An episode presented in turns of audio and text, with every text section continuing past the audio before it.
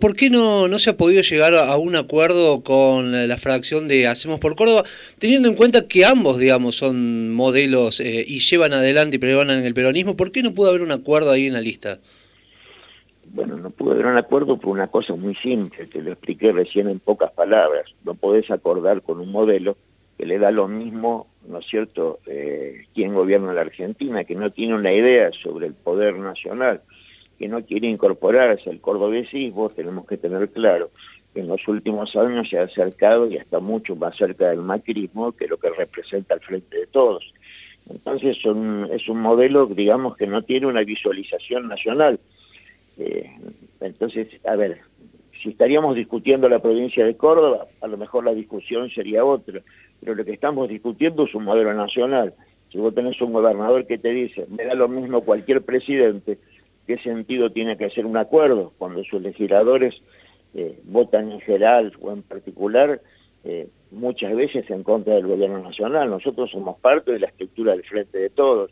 Pensamos que para la prosperidad del gobierno de Alberto y Cristina, cierto? y del Frente de Todos a nivel nacional, tenemos que tener mayoría legislativa, tenemos que tener diputados y senadores que acompañen este proyecto nacional, que sean parte bueno, los diputados del gobernador nunca demostraron tener esas condiciones ni ese pensamiento. Entonces, ¿qué sentido tiene una unidad cuando vas a llevar vos legisladores que te van a votar en contra? No, no, no, no, es una cosa racional. Senador, usted ya viene transitando el Congreso de la Nación y pensando en lo que se viene y teniendo esperando que sea un tiempo de pospandemia, ¿Qué le parece que necesitamos los argentinos para dejar de lado las grietas? ¿Cuál es el rol que debería asumir la política en esto? ¿Debería ser autocrítica frente a esto? Bueno, yo creo que la grieta es algo que se viene produciendo desde hace mucho, que nació específicamente en el gobierno de Macri, ¿no? Vos fíjate que en el gobierno de Macri eh, se hablaba de la gobernabilidad, ¿te acordás? Nosotros, yo fui senador cuatro años, durante la época de Macri, dimos siempre coro, siempre acompañamos pensando que la gente había elegido un gobierno que pensaba distinto que nosotros, pero que nosotros teníamos que darle el quórum porque ellos no tenían quórum, ¿te acordás? Ni en senadores ni en diputados. El peronismo cumplió ese error, error de tratar de achicar la grieta. Lamentablemente este gobierno, en plena pandemia, vos le decís a la gente que se cuide y ellos hacen manifestaciones vos le decís que, que te den quórum porque en la Cámara de Diputados no tenés y con el no le gusta no le dan. Entonces, bueno, la grieta se manifiesta por los diferentes modos de ver la política y la tenemos que recuperar cuando tengamos la responsabilidad de aceptar errores. Vos imaginate que nosotros recibimos un país que en los últimos dos años se había endeudado en 100 mil millones de dólares, deuda que ni siquiera fue aprobada por el Congreso bueno, esas son las cosas que hay que aceptar y ver cómo te dejaron el país y cómo podés gobernar. El gobierno nacional es abierto a todos. Imagínate que este gobierno nacional está haciendo más obras en la provincia de Córdoba y le ha dado más a los cordobeses que nadie en la historia. Bueno, ese es el modo de, llevar adelante y no tener grieta. Es gobernar para todos. El nuestro es un gobierno federal. Fíjate vos mismo en Río Cuarto la cantidad de obras que se están llevando adelante. Fíjate, por ejemplo, que de la caja de jubilaciones de Córdoba no se habla más, simplemente porque las jubilaciones cordobesas las paga el gobierno nacional. Fíjate que este gobierno ha hecho muchas obras, ¿no es cierto?, pero tiene una deuda multimillonaria en dólares. El gobierno nacional le ayudó a renegociar esa deuda, que no fue como el canje que hizo el gobierno nacional, que achicó de siete puntos de interés a dos puntos y medio. Acá nosotros vamos a seguir pagando cinco puntos de interés, una barbaridad. Sin embargo, nosotros acompañamos. ¿Por qué? Porque queremos que a los gobiernos les vaya bien. Bueno, lamentablemente eso no es ida y vuelta. Entonces creo que tenemos que reconocer de que debido a este gobierno se recuperó el federalismo en la Argentina. Bueno, la grieta eh, creo que va a terminar cuando dejemos de mirar para adentro la dirigencia política y entendamos que tengamos que acompañar al que está gobernando y que eligió la gente. Hoy la oposición que tenemos es feroz, no hace falta que te lo diga, escuchar las expresiones eh, de los dirigentes de Juntos por el Cambio y te das cuenta cómo está la Argentina. Bueno, la grieta es un fenómeno que la Argentina debe recuperar y que está en la política, está en la gente, eh, está en los actores sociales, está en los medios, está en todos lados. Creo que tenemos que tirar para adelante y ver las cosas positivas que se están haciendo y de ese modo creo que va a ser más fácil comprender un, que haya un, país con mayor unidad. Recordamos que estamos en comunicación telefónica con el senador del Frente de Todos, Carlos Caserio. Eh, senador, ¿usted considera que puede llegar a servir de termómetro lo que suceda en estas elecciones legislativas, sobre todo pensando en las próximas elecciones a gobernador en el 2023? No sé, la verdad que me parece que hablar en el 2023, en una situación que estamos analizando desde el punto nacional, eh, es difícil, ¿no es cierto? No sé si me lo preguntás para el país o para Córdoba.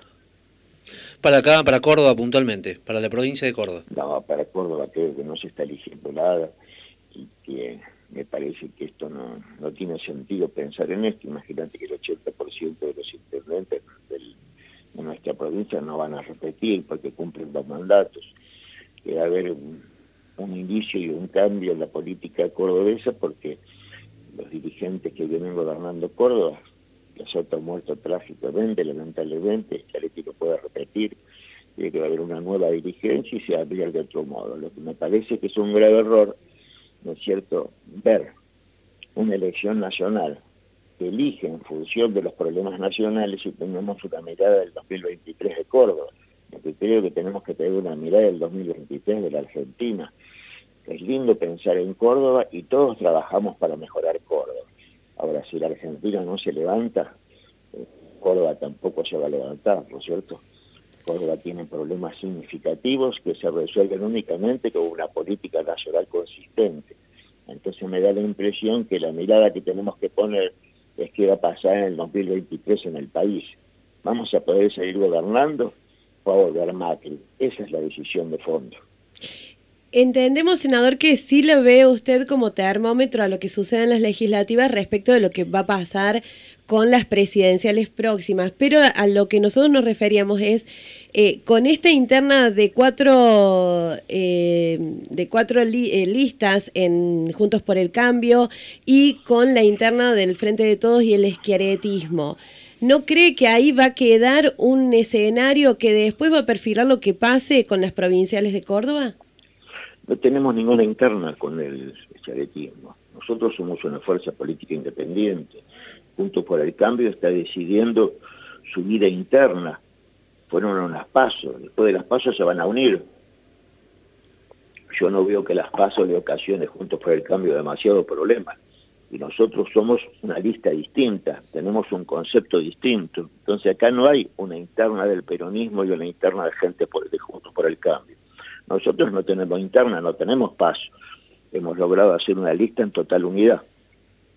Por lo tanto, me parece que son cosas distintas. Yo también respeto las pasos, no me parece que Juntos por el Cambio, a pesar de que piense yo absolutamente distinto políticamente, evidentemente soy peronista, está haciendo lo que cree que tiene que hacer en función de elegir sus candidatos.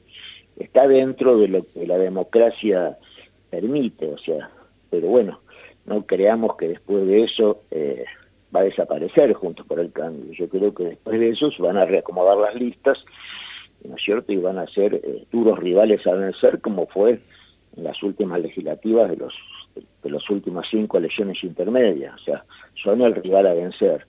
Eh, para nosotros el rival a vencer es Juntos por el Cambio, no solamente en Córdoba, sino a nivel nacional. Son evidentemente los que encaran un proyecto que está disputando contra nuestro proyecto. En cambio, el proyecto provincial no sale de Córdoba, por lo tanto, eh, no tiene incidencia. Me parece que los votantes tienen que entender lo que se vota ahora. Es una elección nacional. Votamos para apoyar o no apoyar el gobierno de Alberto y Cristina. Y si queremos apoyar al gobierno de Alberto y Cristina, tenemos que darle senadores y diputados que lo acompañen. Ningún presidente puede manejar el país si no tiene mayoría en las cámaras. Y evidentemente los, los que puedan votar otras fuerzas políticas no va a cambiar nada, ¿no es cierto? Porque no tiene incidencia nacional. Esta es la mirada que tenemos nosotros. Esta es una elección de medio término que marca la vida nacional. 2023 vendrá y bueno, se verá, falta tanto en una Argentina que tiene tantos inconvenientes que la verdad pensar en el 2023 no me parece importante en esta etapa, ¿no es cierto? Lo veremos más adelante. Seguramente va a haber un, cambio muy importante en la política cordobesa porque lo que te decía antes, por el vencimiento de los dos mandatos de los intendentes, por el vencimiento de los candidatos que históricamente venían encabezando lista y no lo van a poder hacer. Bueno, todo eso se verá en su momento, pero hoy creo que tenemos que poner toda la fuerza en explicarle al electorado que, a ver, si vos sos peronista, o sos simpatizante y no lo votaste a Alberto y Cristina en última instancia, le estás restando votos. Eso significa votarle a Macri, no hay otra opción.